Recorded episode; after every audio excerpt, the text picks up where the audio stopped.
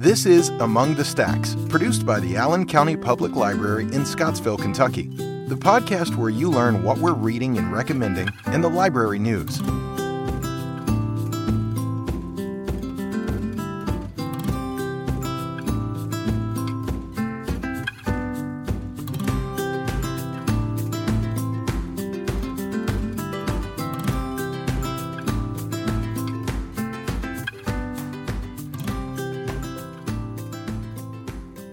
Hi, I'm Sheila Stovall. Hey, it's Miss Amanda. Thanks for joining us at Among the Stacks. We're here we're here today to talk about summer reading at the Allen County Public Library. Yes, ma'am. Well, Miss Amanda, you're about to go on a leave for a few weeks. So does that mean that there's not going to be any summer reading for children this year? Absolutely not. We're going to have a great summer reading this year, and I'm so thankful that my staff is going to jump in and take over during these weeks for me while I'm gone. And uh, we've got a great summer reading uh, lineup planned for all of our kids and adults too. We've got something for everybody this summer. So when is it going to start this year? We're going to have a big kickoff on June the 1st at Dumont Hill, and we're going to have our friend Barry Mitchell and the Smile Magic Show. He's been coming to the library for several years now. We just love him. The kids are find him very entertaining, and he's even got a lot of um, puns and things for the adults to enjoy too. So he's just great for all the families that get to come. And that's going to be on June 1st at Dumont Hill. We'll have pre-registration for that event, and we're hoping to, you know, socially distance and keep everybody as safe as we can during that time. But we're still going to have a wonderful time too uh, with Barry. Okay, but so that program is outdoors at the Dumont Park Pavilion, right? It is, yes, ma'am. Okay, and then we're going to have several weeks of program. Each week, a different staff member will have a program, and mm-hmm. so kids, we're just going to encourage you to come and watch the virtual programs in the library. And then, how are we going to end summer reading this year? We're going to end summer reading with Animal Tales. They are another popular uh, programmer that we have that comes every year, and they are usually always our finale, our ending program. So they're going to come at du- uh, Dumont Hill again. It'll be an outside event, so we can socially distance, and they're going to bring lots of animals for us this year to look and look at and view, and they'll tell us about how those animals adapt to their surroundings and things like that. And it really ties in with our theme this year. It's Tails and Tales. So it's essentially about animals and storytelling. Well, that's wonderful. And kids, I just want to tell you that even though we're offering virtual programs through the weeks, the library is open and we want to encourage you to come in and check out books every week. And when you come in to check out books, we are going to give away prizes. So, yes, I've already got a big box full of goodies for the kids. So, we're going to get those ready for them and we'll start handing them out pretty soon. You know, as soon as school is out and summer has started, we will start handing out those incentives for our kids who come to the library and check out books. But I will tell you, only one prize a day. One time we yes. were giving away prizes, and one little boy who lived close to the library was coming in like five and six times a day to get a prize each time. Yeah. So I had to change the a rules little bit, a little yeah. bit. And so think about that. You know, things don't ever go the way I plan them. So, right. uh, but Amanda, tell me about you've been doing summer reading for a long time now. So, tell me about your favorite summer reading memory. So, my summer reading memory that I just love to contemplate on year after year is um, it was a finale day. So, used to on our finale days was when we would have a big raffle drawing for these big prizes that we would hand out, and we had three Kindles that we were going to hand out to those who had finished their summer reading log. And um, just prior to that, there's some background information. We had this family coming in, and we're just going to call them the Smiths Bob, Tim, and Sally Smith. That's not their real names, but we're just going to pretend today and they they would you know come and visit the library all the time. It was their safe place. They would come with their grandmother. And you know they really did enjoy the library and we loved seeing them here. And they participated in all the programs. They turned in their reading log. So when it came time for that finale day any child who had turned in their reading log and had done the work, their name was entered into this big pot. You know, everybody had their name in there.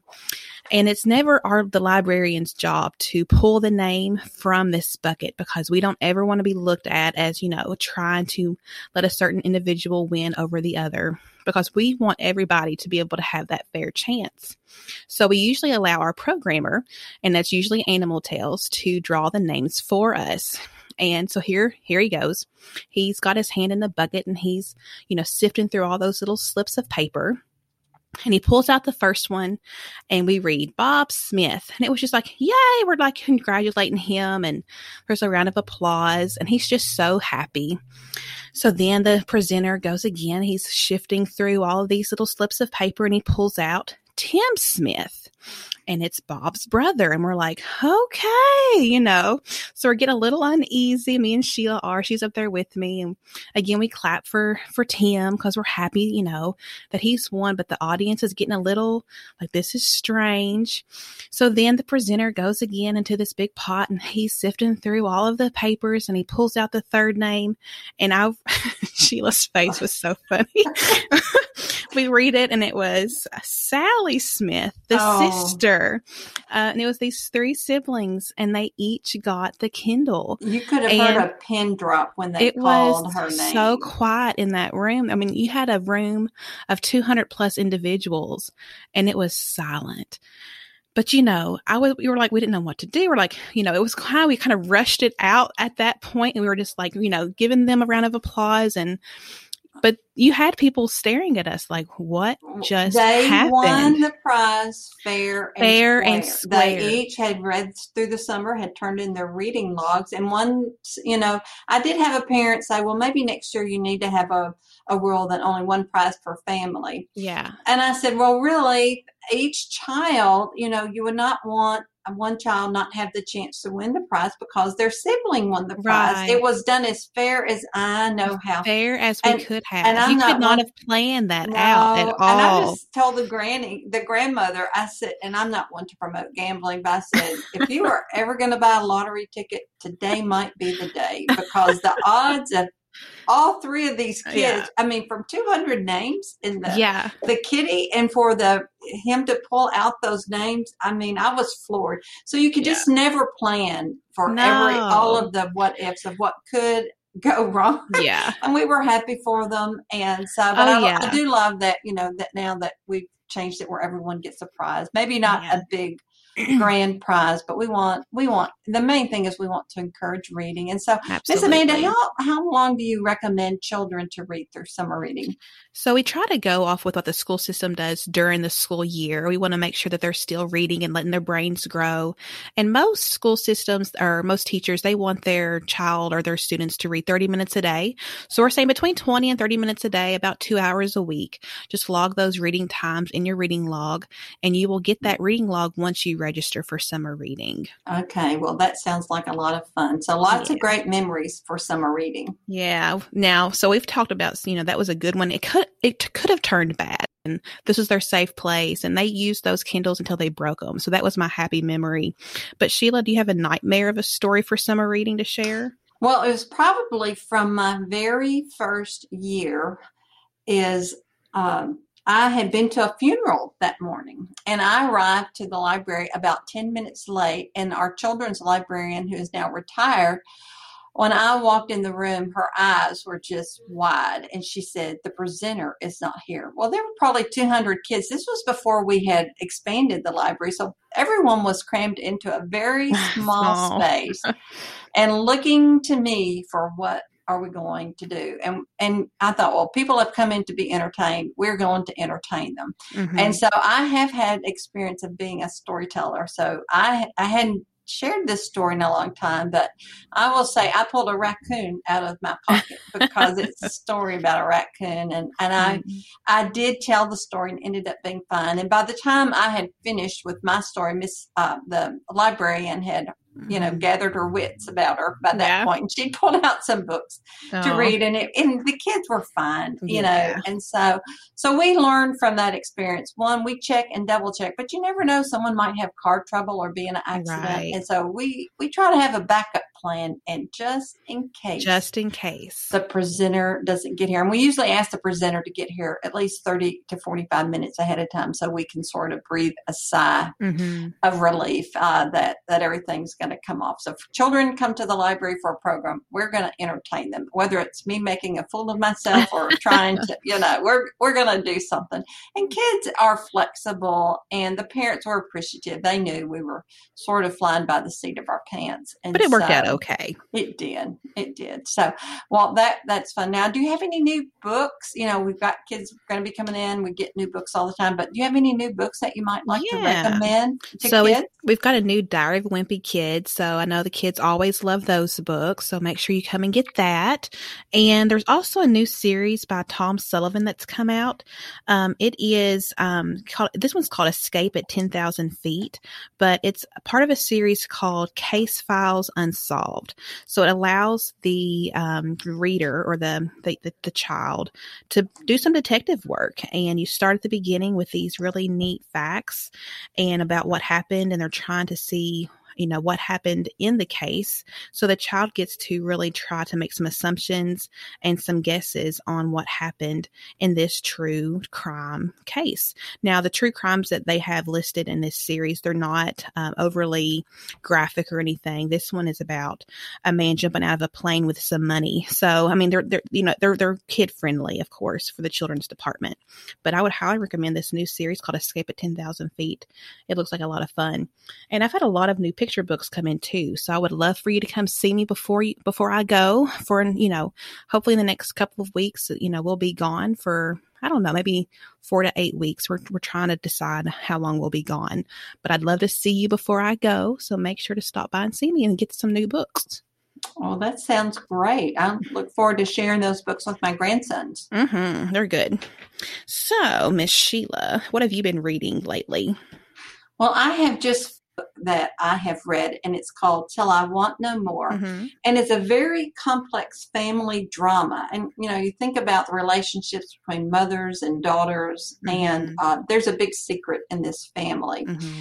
And uh, I just love it. And really, there's two love triangles here. One is the tr- love triangle between a mother, daughter and sister. Mm-hmm. And then there's also the relationships between Maxine is the main character of this story. And just as she becomes engaged, she's mm-hmm. in her 30s, her old boyfriend moves back oh. to town. So there's some drama there. But really, the main story is about the relationship between Maxine and her mother and Maxine and her sister, and then the grandmother too. So, mm-hmm. um, and, you know, women relationships are so complex in oh, families, yeah. and no family is perfect. Oh, I, I can be, I, I can tell you that for sure.